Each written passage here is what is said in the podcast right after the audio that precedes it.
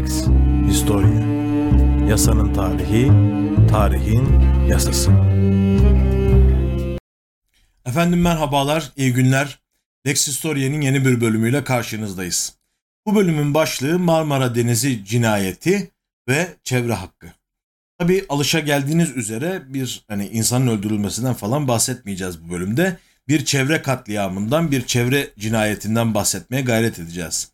Tabi bir oşinograf değilim veya mikrobiyolog değilim. Sizlere müsilaj probleminin ne olduğundan, Marmara Denizi'nin neden bu hale geldiğinden bu yönüyle bahsetmeyeceğim. Ancak e, bir Marmaralıyım ve biraz şahsi bir malumat olacak ama e, gençliği Suadiye kayıkhanelerinde, çocukluğu Ortaköy Kuzguncuk sahillerinde geçmiş bir babanın oğluyum. Haliç Tersanesi'nde şehir atları vapurunun çizimlerini yapan bu nedenle de Kadri Kaptan olarak anılan bir dedenin torunuyum. Dolayısıyla Marmaralıyım, İstanbulluyum ve bu nedenle bu hadisede hepinizi olduğu gibi beni de fevkalade üzüyor. Bu meseleye ilişkinde tarih ve hukuk zaviyesinden neler söylenebilir diye şöyle bir e, elimizdeki kaynaklara göz attım ve bir derleme yaptım. Bu esnada Refik Halid'in güzel bir yazısına denk geldim. Sahiller, alemler, nükteler diye. Orada diyor ki doğu her kerameti ve her zevki sudan bilir, sudan bekler. Hatta akşam çilingir sofrasının başına geçip birkaç kadeh parlatmaya da eskiler alemi ab yani su alemi derlerdi. İstanbul denizinin bazen renk değiştirdiği anları vardır. Su sakinleşir üzerinde menevişler belirir. Hafif ürpermelerle bir renk oyunu başlar. Deniz koyu maviyken yavaş yavaş mor, eflatun, menekşe rengi dalgalanışlarla süslenir. Bu nakışların arasında ufuklardan dökülen pembe, kırmızı, turuncu pırıltılar görünür. Bu güzel tasvirde ne bu güzel tasviri ortaya koyan o leziz İstanbul Türkçesi kaldı ne de bu tasviri bizlere yaptıracak bir İstanbul Denizi, bir Marmara Denizi kaldı. Dolayısıyla bu e, programı bir bu denize ağıt olarak da düşünebilirsiniz. Bu denizin arkasından söylenen sözler olarak da düşünebilirsiniz. Çünkü Levent Artus hocanın ifadesiyle Marmara Denizi ölmüş bulunuyor. Hepimizin başı sağ olsun diyelim artık ne diyelim yani. Bu denizin etrafında tarihin her safhasında insan yerleşiminin olduğunu görüyoruz. Bunun da sebebi hiç şüphesiz buranın bir e, balık cenneti olması. Çünkü Karadeniz'de tonaj bakımından fazla, Akdeniz'de de çeşit bakımından fazla bir balık e, havzası var ve bunların göç yollarının ortasından Marmara Denizi. Dolayısıyla e, 300 bin yıl önce bile buralarda insanlar yaşamış. Mesela resimde gördüğünüz Yarımburgaz mağarası bunun bir delili. Ee, ve malum efsanedir. Megaralı Nisos'un, Nisos'un oğlu Bizas buralara gelir ve bir koloni kurmak hedefindedir. Delphi kahinleri kendisine der ki köller ülkesinin karşısında kuracaksın kolonini. Sarayburnu açıklarına geldiği zaman Halkedon'daki koloniyi fark eder. Yani Kadıköy, bugünkü Kadıköy'deki koloniyi fark eder ve der ki bu insanlar kör mü? Sarayburnu kadar güzel bir manzaraya sahip bir mahal dururken niye burada koloni kurmuşlar diyerek şehri de buraya kurar. Bugün Suriçi olarak bildiğimiz yerin Bizantium'un kurucusu Megaralı Bizas'tır. Ee, hakikaten de Sarayburnu'nun manzarası çok güzeldir bu arada. Topkapı Sarayı'nı ziyaret etme imkanı bulmadıysanız muhakkak ziyaret ediniz. Ee, Uludağ görür açık havalarda. Bir tarafıyla da Karadeniz'e kadar açılan o boğazı tamamen görür yani. Ve e, dolayısıyla çok keyifli bir manzarası vardır. Kral Bizas da zevk sahibi bir adammış. Tekin Bizans sikkelerinde de böyle resmedilmiş. Görüyorsunuz orada elinde bir mızrakla bir geminin üzerinde de e, paranın arkasında resmedilmiş. Çok etkilemiştir hem Bizans kültürünü hem antik kültürü bu e, deniz zenginliği. Mesela Menender'in Samoslu Kız piyesinde buradan şöyle bahseder. Fakir insanlar için kutsanmış bir yer der. Çünkü fakirlerin balık toplayabilmesi için, bunları alıp satabilmesi için fevkalade bir yerdir. Ve o tarihlerden beri bugün aslında çoğumuzun mutfağından kalkmış olan lakerda, çiroz, balık turşusu gibi usullerle bu balıkları e, kurutup koruyup çevre yerlere de göndermişlerdir. E, burada bir şey daha söylemek lazım. Özellikle orkinos balığının böyle avlandığını biliyoruz. E, ton balığı falan da deniyor. Yani bugünkü ton balıkçılığında bir yerde yapıldığı bir yer. Çok enteresan özellikleri var. E, bu özellikle İstanbul Boğazı'nın belirli yerlerinde akıntıları vardır. Bunu e, İstanbul'da kayıkçılık yapanlar, yüzenler falan bilirler. Mesela Çengelköy'den Ortaköy'e dümdüz yüzemezsiniz. Zaten bugün hiçbir şekilde yüzemezsiniz de yani deniz temiz olsaydı ve her taraftan gemiler, vapurlar geçmeyecek olsaydı Çengelköy'den Ortaköy'e yüzmeye kalktığınızda akıntının sizi savurduğunu görecektiniz. Bunun sebebi de bir taraftan Akdeniz sularının deniz dibinden bir taraftan da Karadeniz sularının yukarıdan gidiyor olması. Ve mesela Pers kralı Darius bu akıntıları kullanarak karşıya geçmiş İskitler üzerine yaptığı seferde. Yine İstanbul halkı uzun zaman e, mandaları bu suların üzerinde yüzü, yüzü, e, yüzdürerek karşı tarafa geçirmişler. Bu nedenle de Bosporus'un inek geçidi anlamındaki bir kelimeden ıı, neşet ettiği de ifade ediliyor. Efendim biz Türk dönemine gelelim. Çünkü Türk döneminde Marmara Denizi ve Türk döneminde Boğaz çok önemli hususiyetlere sahip. Tabi burayı geçmeden evvel şunu da söylemek lazım. Aristo'nun ekonomikasında bile buranın bir balık monopolisi olduğundan bahsediyor. Ya da Athenaeus'un yine antik bir yazar e, Bizantium'un uskumru balığının ve iyi beslenmiş kılıç balığının ana yurdu olduğundan bahsediyor. Ve bu ana yurda Türkler malumunuz Fatih Sultan Mehmet'le birlikte tam anlamıyla hakim olmayı başarıyorlar. Fatih Sultan Mehmet'in e, Kuşhane-i Hümayun kayıtlarına göre balık yumurtası, havyar, morina, lakerda ve sardalya yediğinden bahsediliyor. Ancak e, Osmanlı mutfağına balığın girmesi biraz daha tabii geç tarihlerde olacak. E, özellikle şöyle söylemek lazım. Bizde e, et yemekleri, hamur işleri daha yaygındır malumunuz. Ve özellikle de coğrafi keşiflerden sonra domates geldiği için biz et yemeklerini meyvelerle tatlandırırız. Dolayısıyla Osmanlı mutfağında da böyle bir şeyin olduğunu görüyoruz. Tabi şu klişeyi de desteklediğimiz manasına gelmesin. Türkler balık bilmez, Türkler balık yemez diye. Ruhi Güler hocamız bu hususlarda çok güzel çalışmalar yaptı. Ee, uzun zamandır Türklerin aslında balıkla, balıkçılıkla tanışmış oldukları, bu ürünleri istimal ettikleri ve tükettiklerini biliyoruz. Onun çalışmalarında da bunu takip edebilirsiniz. Efendim şunu da ekleyelim. Saray mutfağına girmese de yerli halkın her zaman İstanbul halkının iştigal ettiği bir meslek balıkçılık. Ve her konuda olduğu gibi Evliya Çelebi'ye yine başvuracak olursak balıkçılıkta da belirli sınıfların, belirli tarzların olduğunu e, görüyoruz. Evliya Çelebi meşhur seyahatnamesinde balıkçı esnafından bahsediyor ve diyor ki bunların piri Yunus Aleyhisselam'dır. Malum balığın karnında kalmıştır Yunus Aleyhisselam. Oradan bir benzerlik kuruyor. Zaten e, bilhassa Türk kültüründe her mesleğin bir piri olduğuna inanılır. Mesela terziler piri Hazreti İdris'tir. Berberlerin piri Hazreti Selman'dır. Bunun gibi de hem Hazreti Yunus'a nispet edilmiş balıkçılık hem de sahabeden Nasrullah-ı Semmad adında yani balıkçı Nasrullah adında bir zata nispet edilmiş.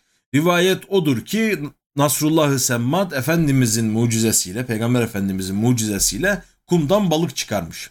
Nitekim bunu belki inandırıcı kılmak adına çünkü evliyada bazı mübalağalar vardır. Yani kitabını okutmak için ya da anlattığı şeyin tesirinin artması için böyle mübalağalar tahkiye usulüne başvurur Evliya Çelebi. Diyor ki ben de diyor Şam-ı Şerif'ten hacca giderken bir zümrüt nam mahalde böyle hacıların peştemal içinde kum getirdikleri kumun içinden balığın çıktığını gördüm. Bunları pişirdik yedik diye anlatıyor. Ve dalyanlardan bahsediyor. Ee, İstanbul'un balıkçılığına çok büyük tesiri bulunan dalyanlardan bahsediyor. Ve nerelerde dalyanlar olduğunu anlatıyor. Mesela avlanma tekniklerinden bahsediyor. Bu arada bir şey söyleyeyim. Yani e, bizim hayatımızda o kadar etkilidir ki bu balıkçılık meselesi. Argomuza ve lügatimize de geçmiştir. Yani mesela dalyan gibi delikanlı diyoruz değil mi? İşte o dalyan denilen şey budur. Bir ağ düzeneği kurulur denizin ortasına. Oraya balıkların gelmesi beklenir. Balık geldiği zaman şu direklerin üzerinde duran arkadaşlar ala diye bağırırlar ya da işte artık nasıl bir parola veriledilerse ve ağlar kapanır, balıklar içeride kalır, böyle avlanılır. İşte o direk gibi olması bakımından dalyan gibi diyoruz değil mi? Ya da mesela zokayı yuttu. Zoka oltanın ucuna takılan bir e, alettir. Ya da voleyi vurdu. Voley bir e, avlanma çeşididir. Ağların sürüklenmesiyle yapılan bir avlanma çeşididir. Ve Evliya Çelebi de işte bu e, çeşitlerin her birinden bahsediyor. Bu bahislerden yalnız şöyle bir şey ekleyelim. Bu dalyanlarla ilgili hazır konusu gelmişken.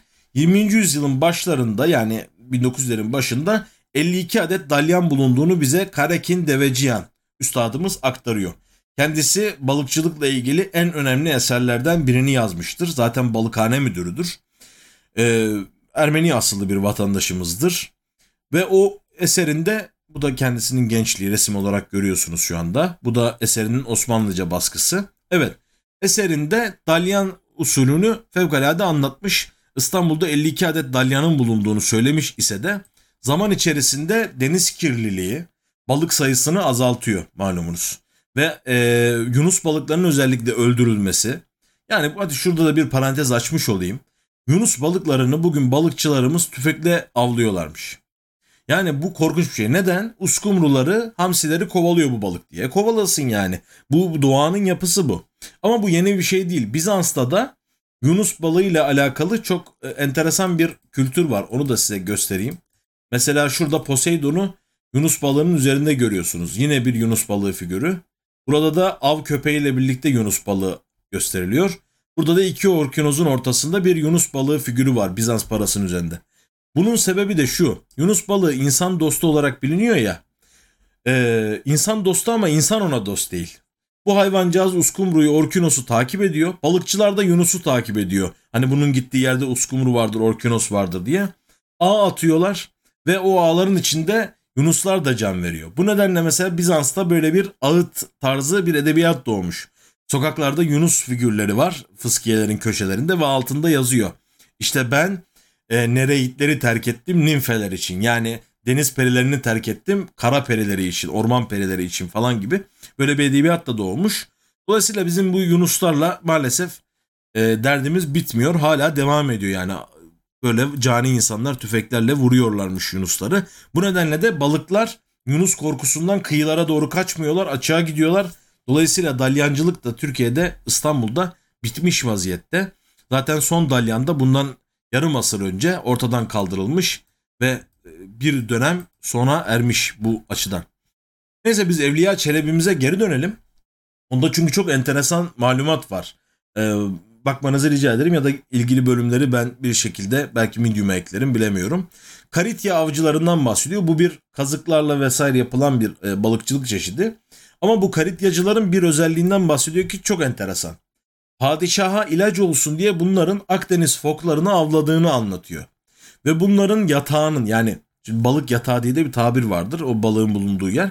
Bu ayı balığı dediği fok balıklarının yani en azından ben öyle anladım yanlış bir şey de söylemeyeyim ama Kızıl Adalarda olduğunu tespit etmişler ve gayri kimsenin de tutmasına izin vermeden bu işin tekelini almış karityacı esnafı. Ya da mesela sepetçi yağın esnafı, sepetçiler esnafı diyor. Bunlar kağıthane taraflarında ıstakoz, kerevit vesaire e, avlayabilmek için sepetler bırakıyorlarmış. Ahtapot vesaire de var bunun içinde. Ve o sepetlerle bu balıkları avlıyorlarmış. Onu anlatıyor. Yalnız burada yine bir parantez açmak lazım. Türklerin balıklarla arası pek fena değildir. Ancak böcek cinsleri açısından halen daha süren bir e, mesafemiz vardır. Yani şeyi pek sevmeyiz. Deniz böceklerini pek sevmeyiz. Karidestir, ıstakozdur vesaire. Hoş ben e, parantez içinde söyleyeyim hani şahsi olacak yine ama ben bayılırım da hani çoğu insan sevmez. Bunun da sebebi tabi Hanefi fıkhında buna müsaade edilmemesi. Hatta e, yeri gelmişken yine bir kitap da tanıtalım. Asaf Muammer'in İstanbul Balık Kültürü. Asaf Muammer gibi balık hastası tabiri caizse bir isim bile e, kendisinin böcek tabir edilen bu ürünü Crispy namında bir gayrimüslimden öğrendiğini ve tadına baktığını anlatıyor. Dolayısıyla ee, daha çok balık üzerine giden bir e, mutfağımız vardır bizim. Ve tabii bir de e, çok meşhur olmuş bir ikili var rakı balık şeklinde. Evliya Çelebi bu konuda da bazı bilgiler veriyor. Diyor ki bir Bekri birader bir balık başıyla bir gün meze ve nukuli der. Nukli der. Yani şimdi Bekri birader dediği şey e, sarhoşlar. Yani Bekri Mustafa'ya atfen. O da meşhur tarihimizde fıkraları falan olan bir sarhoştur. E, meyhordur diyelim daha doğrusu içki içen bir kimsedir. E, Eminönü'de bugün türbesi. Hatta içkiyi bıraktırmak için onun türbesinden biraz toprak alınıp yemeğine içme yine karıştır yani yediğine içtiğine karıştırıldıkları da anlatılır öyle. Hani halk anlatısı olarak onu da arz etmiş olayım. Bu e, Bekri birader dedi de yani öyle içki merakı olan kimseler bu bir balık başıyla bütün gün e, içebilir diyor. Öyle tarif ediyor. Ve arslan büyüklüğünde balıkların zincirlere bağlandığı, sokaklarda gezdirildiğini anlatıyor. Diyor ki deniz atları, porsuklar, kunduzlar, yunus balıkları saydederler. Her biri bir pereme yani yük kayığı kadardır. Yine istiridyecileri anlatırken bunların e, cinsi münasebetlerde kuvvet verdiğinden bahsediyor Evliya. Bu konulara biliyorsunuz şeydir biraz e, espritüel bir tarafı vardır Evliya'nın. Ve diyor ki kalkan yiyen Adem'den Adem çıkar eski balıktır. Kalkan balığı diye bir balık vardır böyle yassı. Onu yiyen adamdan adam çıkar diyor eski bir balıktır diyor. Ve diyor ki kalaklı kulaklı kalan kalkan ve kefal balığına dahi aşk olsun ki anın hakkında ekel tüssemekete hatta resiha balığı başıyla birlikte yedi derler. Yiyin derler. Hakikat cümle mahilerin başları çok lezüzdür diye bir ifadesi de var. Devamını ben sansür edeyim ancak medium'a belki eklerim ya da isterseniz özelden gönderebilirim e, dileyenlere. E, efendim şimdi bununla birlikte Rum balıkçılarının perhiz günlerinde, büyük yortu günlerinde e, balık satmayı bıraktıkları, onun yerine hıyar boranisi, ekmek tridi gibi gıdalar sattıklarını, soğan dolması sattıklarını anlatıyor. Ve bu satış dönemlerinde de belirli onun tabiriyle garayip maskara kavimdirler diyor. Yani çok eğlenceli hareketler yapıyormuş. Sultan Murat bile burun balıkçıları seyre çıkmış, gülmüş. Yine Evliya'nın ifadesiyle zira bir alüfte ve aşüfte padişahı azimüşşan imiş. Sultan 4. Murat. Ağacılardan bahsederken Evliya bugün de bizim kullandığımız bir efsaneden bahsediyor. Diyor ki bu avcılar avlayalım, avladalım diyerek gezerler. Ama bunların hakkında elsine yine hasta yani halk ağzında ağ yapan olmasın, avlayan bitmesin, balık yiyen doymasın demişler. Hakka, hakka yiyen doymasın kelamı müessir olmuş. Zira bir adem ne kadar kızıl kalkan balığı yese doymaz.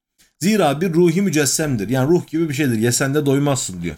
Bu hakikaten günümüzde de devam eden bir inanış. O da şu e, derler ki yani biz de bunu çok duymuşuzdur. Balık ya oltayla kandırılarak ya da ağ ile bir anda kıskıvrak yakalandığı için beni yiyen doymasın diye beddua edermiş. O nedenle balık yemeklerin hemen peşine bilhassa fırınlanmış tahin helvası üzerine limon sıkmak suretiyle yenir ki balık içeride ölsün, mide suyunda dolanmasın diye böyle tabirleri vardır. Tabii Osmanlı'da balık emaneti yani e, balık işleri müdürlüğü diyelim çok eski tarihte kurulduğuna göre Evliya Çelebi de onlardan bahsediyor ve bunların böyle e, ar, ardı sıra sekizer kat mehterhane ile güzel ettiğini balık emininin tarif ediyor. Dolayısıyla eski bir hadise e, Türkler için balıkçılık. Ve balıkçı köyleri vardır İstanbul'un dışında İstanbul köyleri dediğimiz. İstanbul köyleri onu da söyleyelim. Kartal'dan başlar Kartal köyleri. Hani Şehli gibi, Kurtköy gibi, Pendik gibi, Gebze gibi yerlerden başlar ve Boğaz'ı takip eder ve Beykoz, Şile'ye kadar gider. Yani bu geniş hatta pek çok köy vardır. Bunların hepsi balıkçı köydür Bizans döneminde. Ancak Osmanlılar Boğaziçi'ni e, mamur edip bir Türk şehri haline getirmişlerdir. Ve Boğaziçi'nde bir Türk damgası vardır her köşesinde. Bu damganın da en büyük göstergesi tabii ki yalılardır. Lebiderya dediğimiz işte bu oluyor. Bir hanım teyzemiz uzatmış oltasını sudan balık çekiyor evine. Akşam yemeğinde balık var demek ki. Tabii e, Murat Bardakçı söylemişti bir yayında. Biz çok balık yemezdik. Biz İstanbullular pek balık yemez gibi bir ifadesi var. Yani evet halkın belirli bir kesiminde de balığa karşı bir e, antipati de var. Çünkü bu evler ahşap evler olduğu için balık pişirildiği zaman fevkalade kokuyor. Ve yangın tehlikesi vesaire de var o çıtırdamadan vesaire dolayı. Çok da tercih edilmediği bazı kesimler de var ama özellikle sahilde yaşayanlar için kaçınılmaz. Bir de çok ucuz ve hatta yani bedava bir yiyecek. Hatta biliyor şunu biliyoruz. Boğaziçi köylerinde e, dalyanlar ve voliler var. E, bunların da sahipleri var.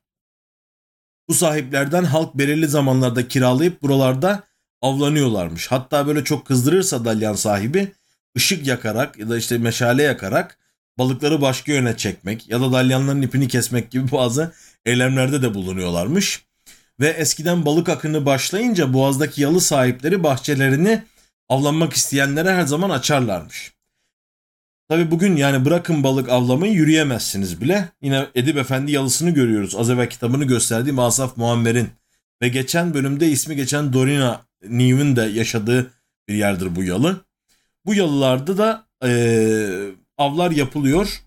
Doğrudan yalılarda da yapılıyor ve bunların kayıkhaneleri var. Bugünkü nasıl garaj gibi düşünün. Kayık garajları.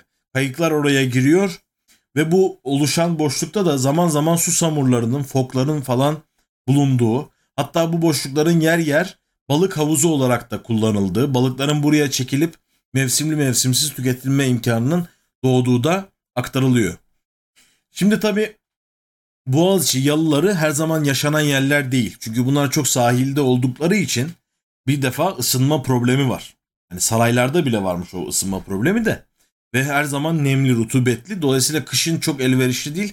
Kışın e, sur içinde yaşayan İstanbullular yaz gelince Kağıthane, Göksu, Deresi gibi yerlere meseleye gittikleri gibi bu tarz yerlere de ve daha sonra da adalara da e, yazlıklar yaptırmışlar. Bunlar yazlıkları aslında insanların.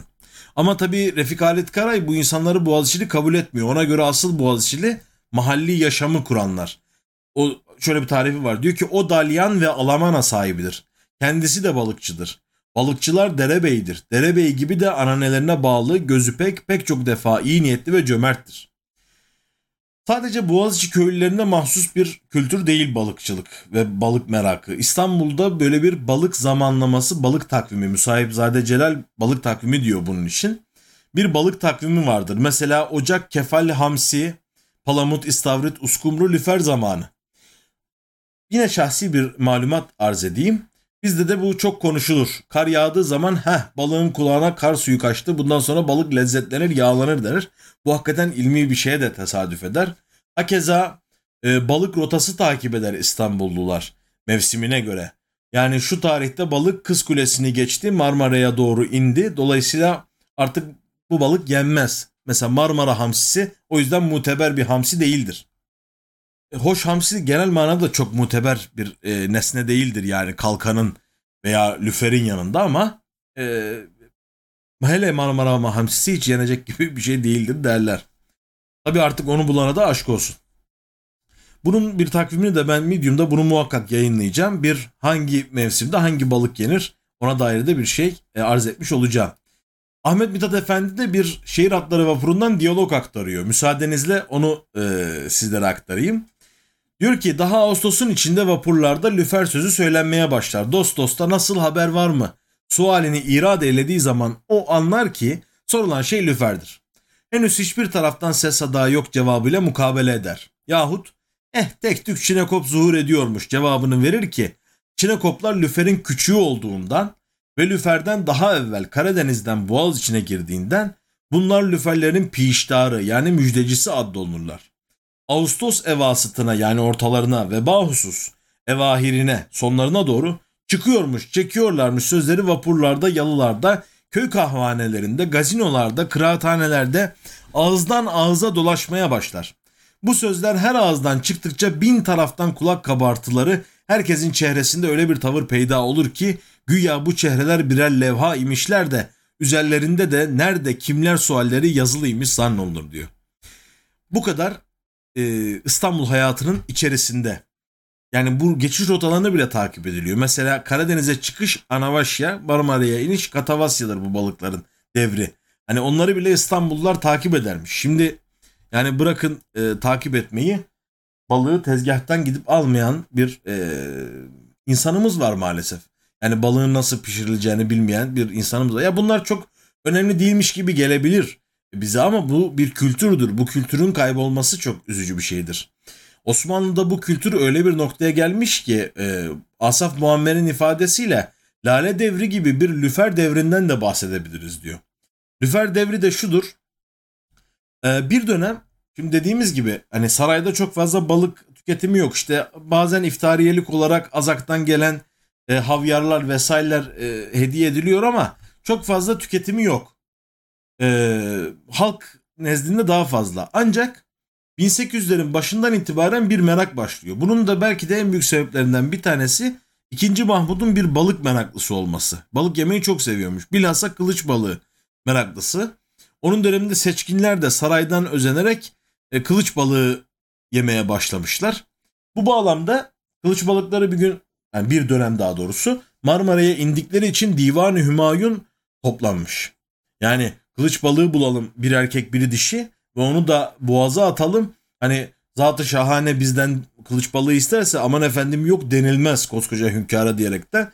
E, bu noktada çok meraklı yani 2. Mahmut bir de asabi bir padişah. Belki daha önceden bahsetmiştik bundan. Asabi bir padişah olduğu için adama da yok denmez yani netice itibariyle. Ve tarihi Cevdet'te de e, şöyle bir ifade geçiyor. Özellikle Sultan Abdülmecit döneminde saray damadı olan paşalar ve hanım sultanların aşırı harcamaları maliyeye büyük bir yük getiriyor ve işlerinden azlediliyor damat paşalar.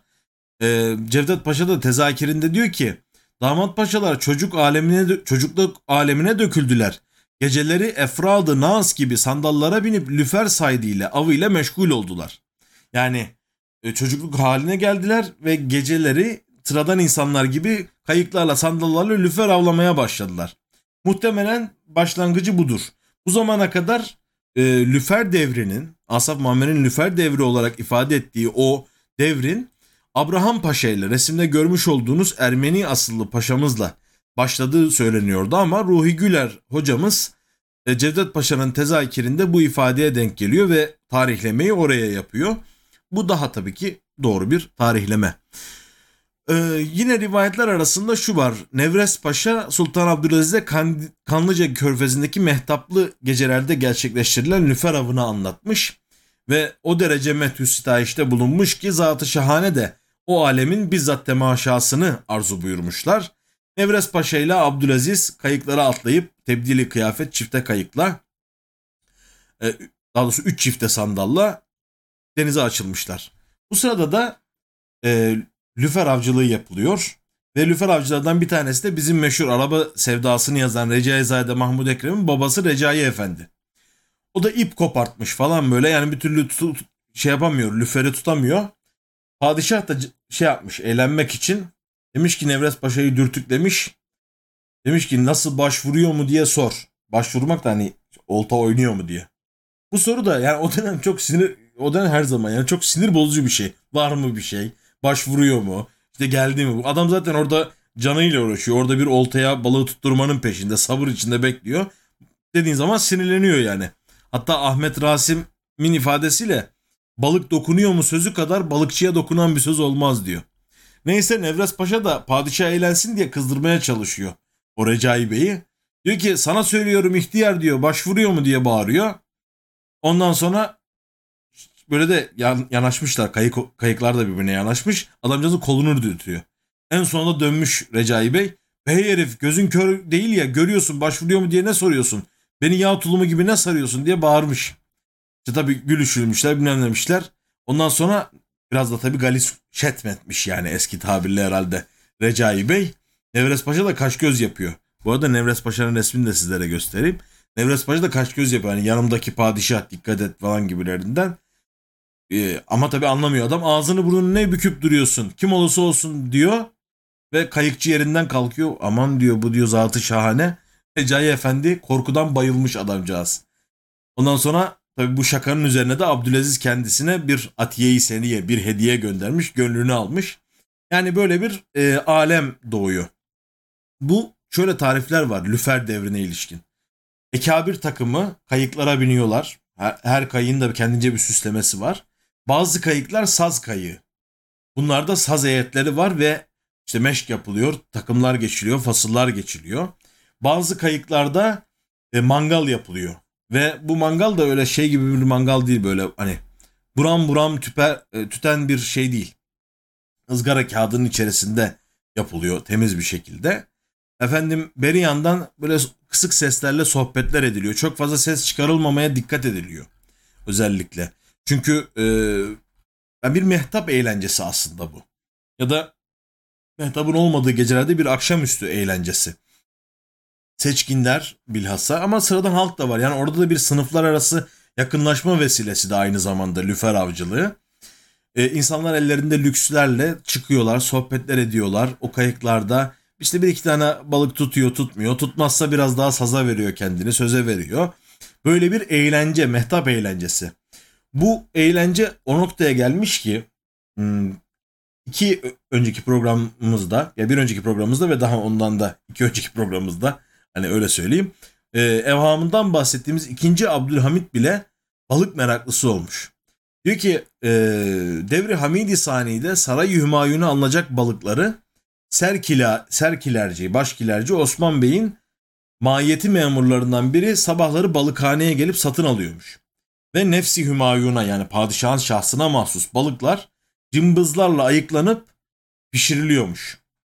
Bu bağlamda e, Abdülhamit de balık tutmak istemiş. Beykoz'da tabi o çok açılmıyordur muhtemelen muhtemelen e, Vapur Hümayun'la Teşrifi adı verilen Vapur Hümayun'la Boğaz içindeki büyük limana geliyor. Oradan Beykoz'a geçiyor. Tabi bu anlattıklarımız Eynli Said Paşa'nın aktardığı hadiseler. Diyor ki akşam taamı, akşam yemeği vapurda oldu. Akşamüstü köyden celb olunan bir balıkçı ihanesiyle olta vesaire tedarik olunarak lüfer balığı saydedildi, avlandı. Saat 12'ye kadar 16 kadar lüfer tuttuk. Bunların iki tanesinde Zatı Şahane Efendimiz tuttu diyor. 12 Ekim 1877'de. Yani koskoca Sultan Abdülhamit bile iki tane lüfer tutmuş bu hayatında. Ee, ve tabii ki bu lüfer devri çok yayılmış. Abdülaziz'in baş mabeyincilerinden Nevres Paşa resmini gördüğümüz Ahmet Rasim, e, Recaizade Mahmud Ekrem Bey, Sahip Molla Bey, Said Halim Paşa, e, az evvel resmi geçti damat Mahmud Celalettin Paşa gibi isimler bu balık alemine çok düşmüşler. Hatta Piri sahip Molla'nın gümüşten zokalar yaptığı olta ucuna takmak için.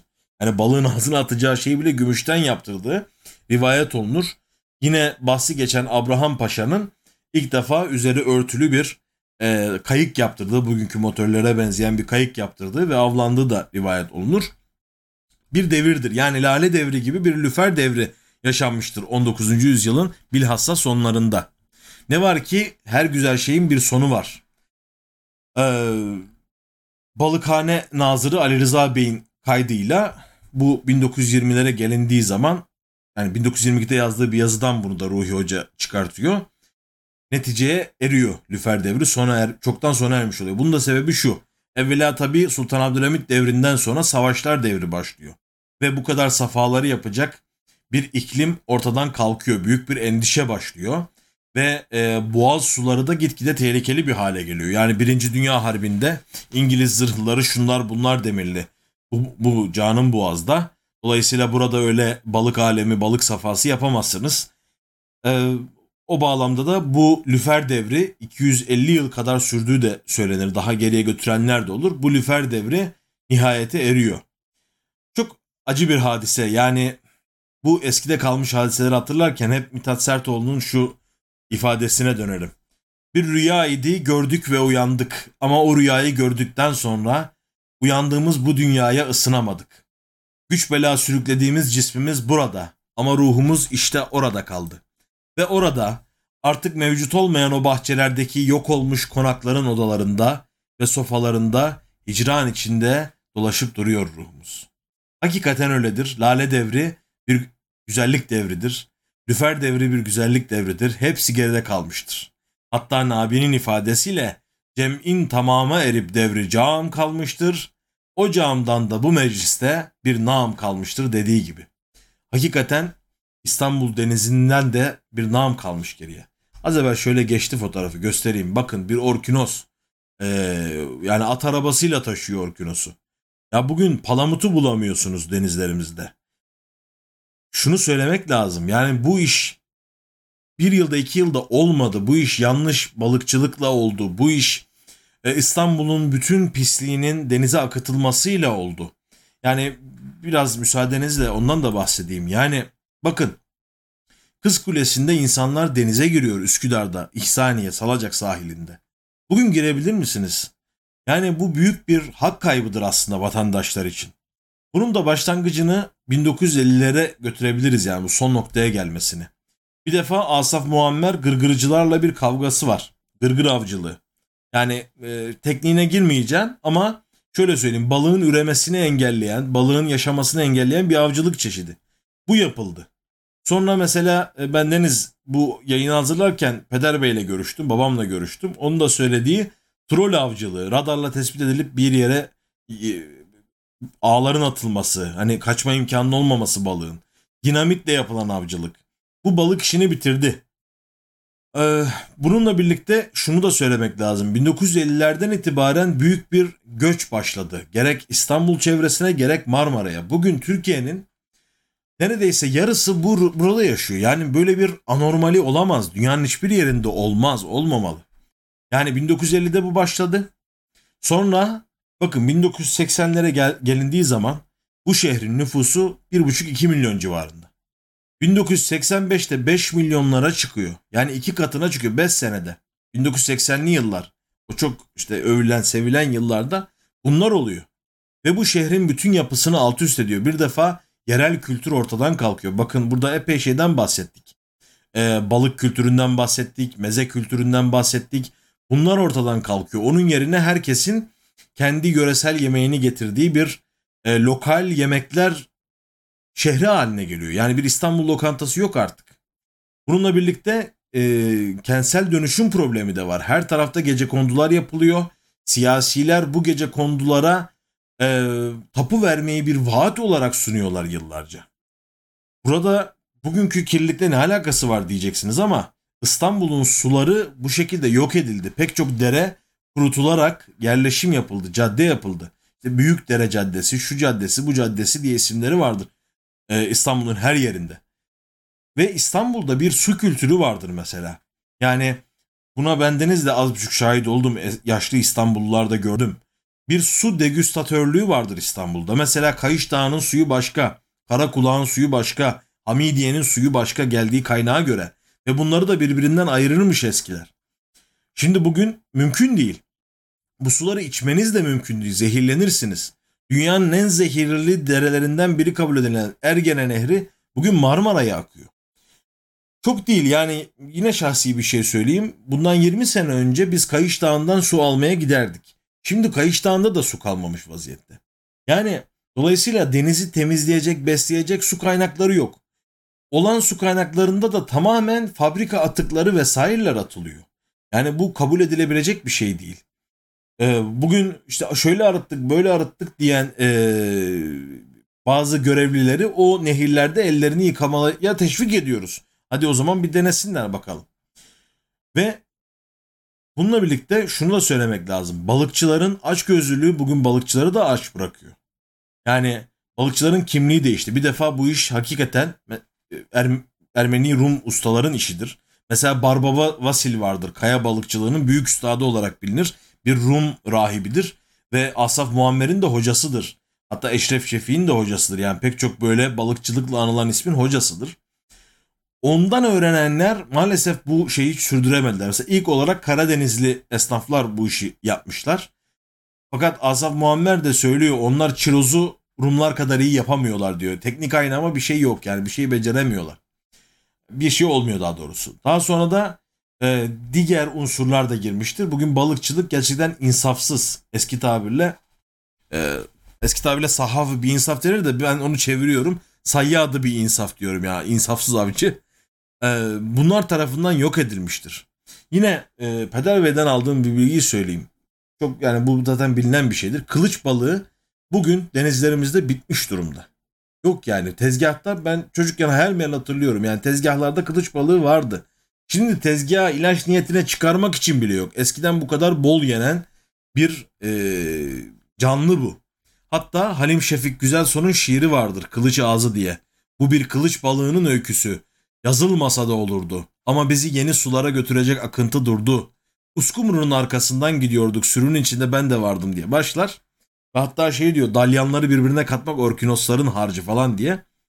Bir çocuk bile çeker sandala beni bu kadar ağır olmasam diye o kılıç balığını çok güzel tarif ediyor. Şiirlere konu olmuş kılıç balığından bugün eser yok. İlaç niyetine yani birilerine göstereceksiniz. Yani doğa tarih müzemiz de yok zaten İstanbul'da ama olsa neredeyse gösterecek kılıç balığı bulamayacağız. Bu bağlamda yine yani e, bir misinanın ucuna bağladığı ufak ağırlıklarla çocukken Ortaköy'den balık tuttuğunu anlatıyor bizim peder bey.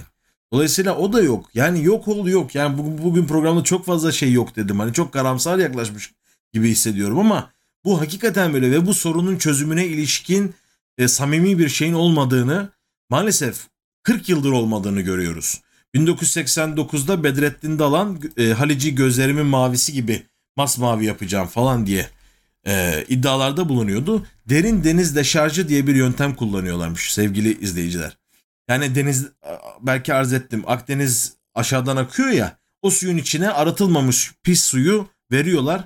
E, su ne oluyor yani neticede kirletiyor. Arıtma tesisleri İstanbul'un 1993'ten beri tamamlanmıyor. Bunları yan yana eklediğiniz zaman bu sorunun pek çözülebileceğine dair ümidimiz kalmadı. Ve kıyı ekosistemi yok olmuş durumda. Yine uzmanların söylediği. Bakın bu da güzel bir şey. Bir bakireler anıtı vardır İstanbul'da, Maltepe'de. Bu bakireler anıtı denizin ortasında. Görüyorsunuz. İnsanlar oraya kadar yüzüyorlar ve orada e, duruyorlar. Bugünlerde e, isim vereyim bir şey olmaz. McDonald's diye bir şeyin önünde hmm, malum işte McDonald's'ın önünde karada ve denize o kadar uzak ki şu anda bu. Aralar tamamen doldurulmuş. Bu doldurma midyenin yok olmasına sebebiyet veriyor. Ve midye avcılığı da bütün kıyıları tıraşlıyorlar. Bu çok zararlı da bir şey. Yani denizin temizlenmesi için de engel teşkil eden bir şey. Ee, eskiler anlatıyorlar yani satılacak midyeleri sınıflandırırlarmış. Midye salmalık, dolmalık, plakillik, tavalık. Taze olmayan midye de hani zararlı bir şey olduğundan bunlar çok titiz şekilde e, tetkik ediliyor. Ve midye avlarında neredeyse avuç oyası kadar midyeler. Yani bunlar hakikaten lezzetli. Şimdi gidiyorsunuz bir midyeciye ufacık böyle şey gibi çekirdek gibi midye ile karşılaşıyorsunuz. Bu yanlış usuller maalesef denizi bitirdi. Ya da 2007'de hatırlayacak olursanız bir e, balıkların boyuna ilişkin bir kampanya vardı. E, balıkçılar buna riayet etmediler. Yani baktığınız zaman mesela lüfer olmasına müsaade etmediler balığın. Çinokopken, sarı kanatken hatta defneyken avladılar balığı.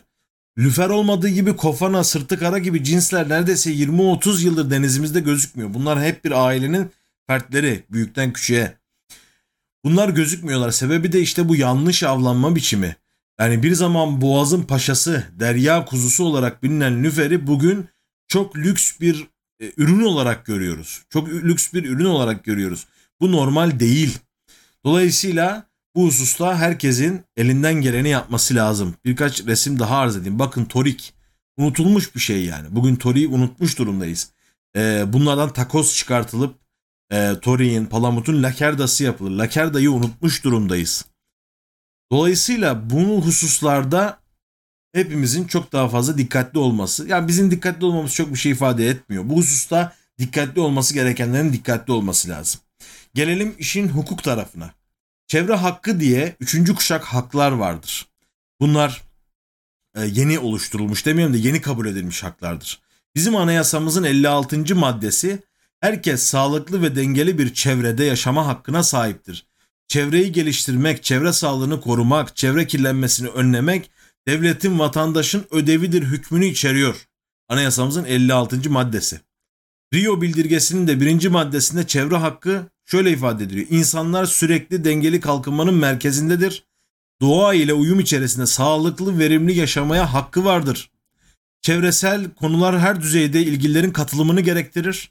Ulusal düzeyde bireyler kamu otoritelerinin elinde bulunan yerleşimlerindeki sağlığa zararlı maddeler, faaliyetler de dahil olmak üzere çevreyle ilgili bilgilere erişme ve karar verme süreçlerine katılabilme fırsatlarına sahip bulunmalıdır diyor. Bu gerek hukuki, gerek ahlaki, gerek vicdani bir hakkımız. Biz neden balığa hasret yaşayalım? Biz neden denizde yüzmeye hasret yaşayalım? İstanbul'un her tarafı e, plaj olabilecek kabiliyetteyken bizim büyüklerimiz Süreyya Paşa'da yüzdüler. Bayramoğlu'nda yüzdüler. Ortaköy'de yüzdüler. Kuzguncuk'ta yüzdüler. Biz neden hiçbir yerden bu şehirde denize giremiyoruz? Adalarda bile denize giremiyoruz. Yani dolayısıyla bunu sormamız gerekiyor. Bunu herkesin kimse o ilgili ona sorması gerekiyor. Bu meseleyi ben hani siyaset konuşmayı tercih etmiyorum. Bu meseleyi umumi bir problem, insanlığın bir problemi olarak telakki ediyorum. Yani Tel Aviv'e gittiğiniz zaman ben birkaç defa gittim. O koca sahilin her tarafından denize girebiliyorsunuz Yafa'dan. Yani Tel Aviv küçük bir şehir değil, kasaba değil, bir metropol. Demek ki metropollerde de bunlar yapılabiliyor. E, dolayısıyla insanların bu hususta daha e, bilinçli olmasının gerekli olduğunu ifade etmek lazım.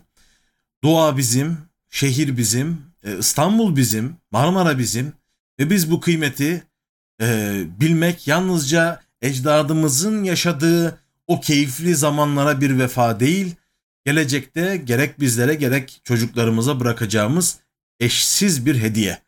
E, dolayısıyla çocuklarımızın bırakın hani toriyi, dil balığını, şuyu buyu, hamsiden palamuttan bile mahrum ol- olacağı bir geleceğin gelmemesi için hep beraber bu hususta bir bilinç yaratmamız gerekiyor.